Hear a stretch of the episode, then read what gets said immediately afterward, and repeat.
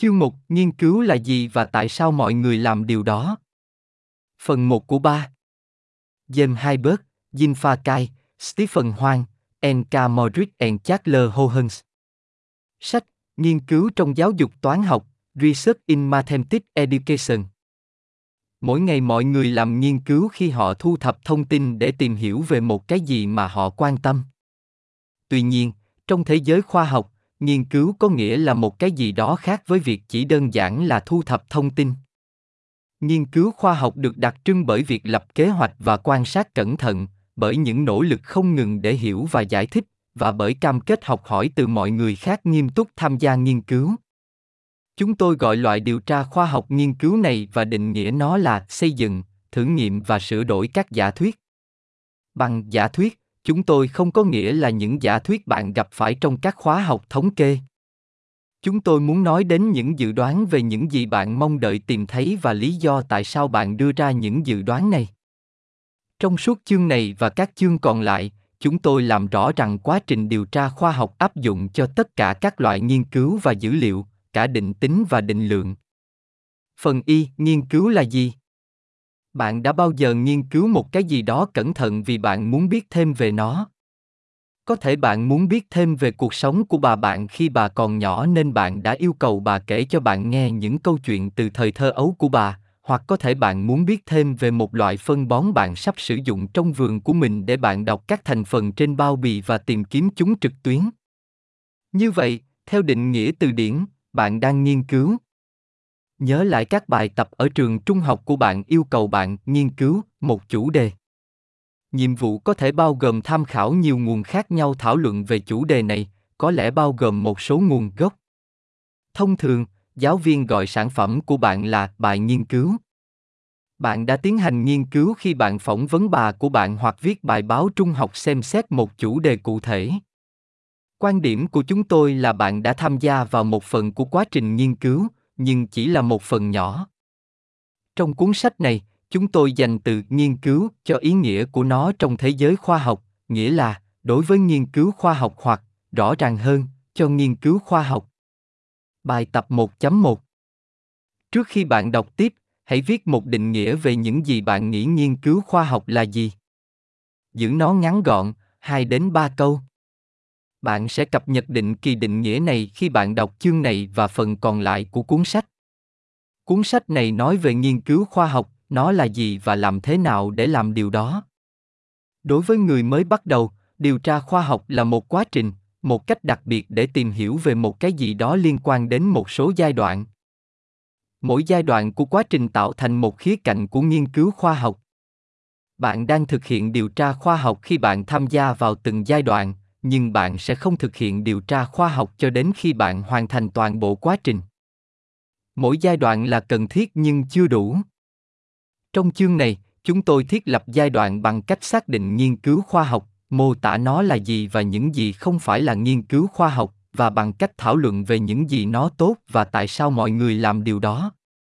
Các chương còn lại xây dựng trực tiếp trên các ý tưởng được trình bày trong chương này. Một điều đầu tiên cần biết là nghiên cứu khoa học không phải là tất cả hoặc không là gì. Tính khoa học là một sự liên tục. Các câu hỏi có thể khoa học hơn hoặc ít khoa học hơn điều gì làm cho một cuộc điều tra khoa học hơn bạn có thể ngạc nhiên khi không có câu trả lời nào được thống nhất chung cho câu hỏi này không có mô tả nào mà chúng ta biết là đủ để xác định nghiên cứu khoa học nhưng tất cả chúng đều cung cấp cho bạn một cách suy nghĩ về một số khía cạnh của quá trình điều tra khoa học mỗi mô tả cung cấp cho bạn những hiểu biết khác nhau trong cuốn sách này chúng tôi dành từ nghiên cứu cho ý nghĩa của nó trong thế giới khoa học nghĩa là cho nghiên cứu khoa học, hoặc, rõ ràng hơn, cho nghiên cứu khoa học. Bài tập 1.2 Khi đọc về từng mô tả dưới đây, hãy nghĩ về những gì sẽ làm cho một cuộc điều tra ít nhiều khoa học.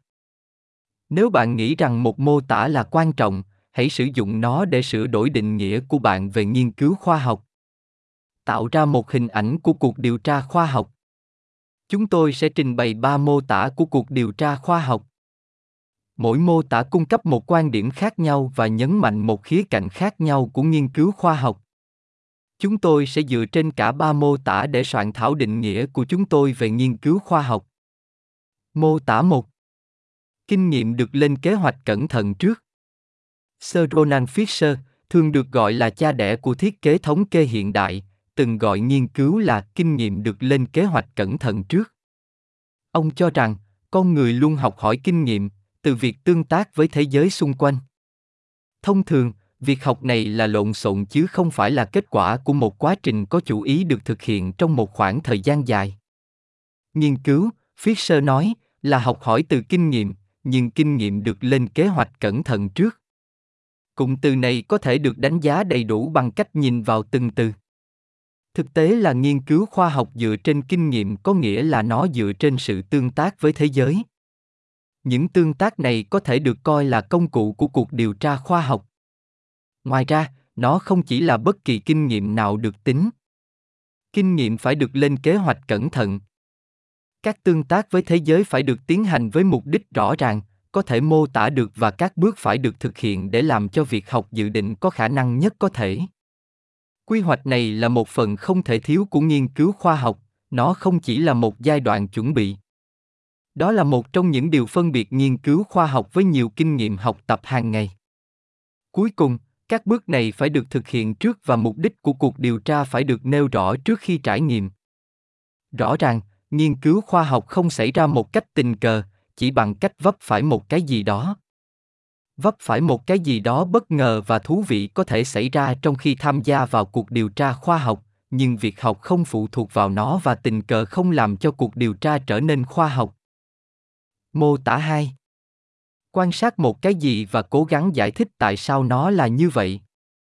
Khi chúng tôi viết chương này và tìm kiếm trên google, điều tra khoa học, mục đầu tiên là điều tra khoa học đề cập đến những cách thức đa dạng trong đó các nhà khoa học nghiên cứu thế giới tự nhiên và đề xuất giải thích dựa trên bằng chứng thu được từ công việc của họ. Trọng tâm là nghiên cứu, hoặc quan sát, và sau đó giải thích. Mô tả này lấy hình ảnh của cuộc điều tra khoa học vượt ra ngoài kinh nghiệm được lên kế hoạch cẩn thận và bao gồm giải thích những gì đã trải qua. Theo từ điển merriam-webster, giải thích có nghĩa là a. Làm cho biết b làm cho rõ ràng hoặc dễ hiểu. C. Đưa ra lý do hoặc nguyên nhân của vấn đề và d. Chỉ ra sự phát triển logic hoặc mối quan hệ của vấn đề. Chúng tôi sẽ sử dụng tất cả các định nghĩa này. Kết hợp với nhau, chúng đề nghị rằng để giải thích một quan sát có nghĩa là hiểu nó bằng cách tìm ra lý do hoặc nguyên nhân cho lý do tại sao nó là như vậy. Theo nghĩa nghiên cứu khoa học này, sau đây là các từ đồng nghĩa, giải thích tại sao hiểu tại sao và lý luận về nguyên nhân và kết quả. Hình ảnh của chúng tôi về nghiên cứu khoa học bây giờ bao gồm lập kế hoạch, quan sát và giải thích lý do tại sao. Hình ảnh của chúng tôi về nghiên cứu khoa học bây giờ bao gồm lập kế hoạch, quan sát và giải thích lý do tại sao. Chúng ta cần thêm một lưu ý cuối cùng về mô tả này.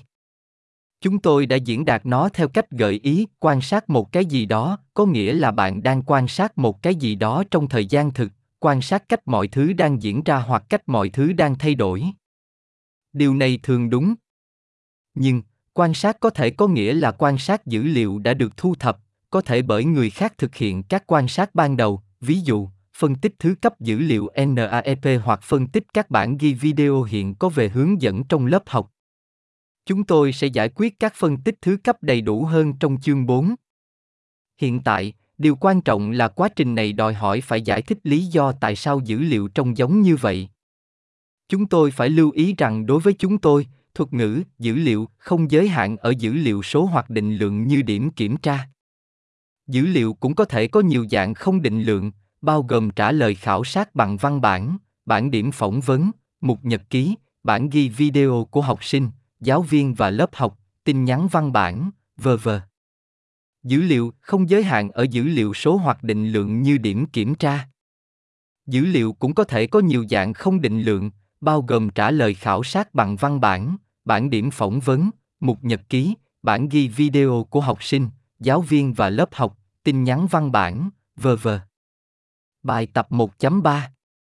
À, ý nghĩa của tuyên bố rằng chỉ quan sát là không đủ để được tính là nghiên cứu khoa học là gì? Điều này có nghĩa là một mô tả chi tiết về một hiện tượng không phải là nghiên cứu khoa học. B. Tìm các nguồn xác định nghiên cứu trong giáo dục khác với quan điểm của chúng tôi, nói rằng mô tả một mình, không có lời giải thích, được tính là nghiên cứu khoa học. Xác định các điểm chính xác nơi các ý kiến khác nhau. Các lập luận tốt nhất cho mỗi vị trí là gì? Bạn thích cái nào hơn? Tại sao? Mô tả ba. Cập nhật suy nghĩ của mọi người để đáp ứng với thông tin ngày càng tốt hơn. Mô tả này tập trung vào khía cạnh thứ ba của nghiên cứu khoa học, cập nhật và nâng cao sự hiểu biết của lĩnh vực này về các hiện tượng được điều tra. Mô tả này làm nền tảng cho một đặc điểm mạnh mẽ của nghiên cứu khoa học, độ tin cậy của những gì được học và tính tất yếu cuối cùng của việc học này để nâng cao sự hiểu biết của con người về các hiện tượng con người có thể chọn không học hỏi từ nghiên cứu khoa học nhưng lịch sử cho thấy rằng nghiên cứu khoa học luôn có tiềm năng nâng cao sự hiểu biết và cuối cùng, con người tận dụng những hiểu biết mới này. Trước khi khám phá những tuyên bố táo bạo này xa hơn một chút, hãy lưu ý rằng mô tả này sử dụng thông tin giống như cách hai mô tả trước đó đã sử dụng kinh nghiệm và quan sát. Đây là những thứ của nghiên cứu khoa học và chúng tôi sẽ sử dụng chúng thường xuyên, đôi khi thay thế cho nhau. Thông thường chúng tôi sẽ sử dụng thuật ngữ, dữ liệu để đại diện cho tất cả các thuật ngữ này.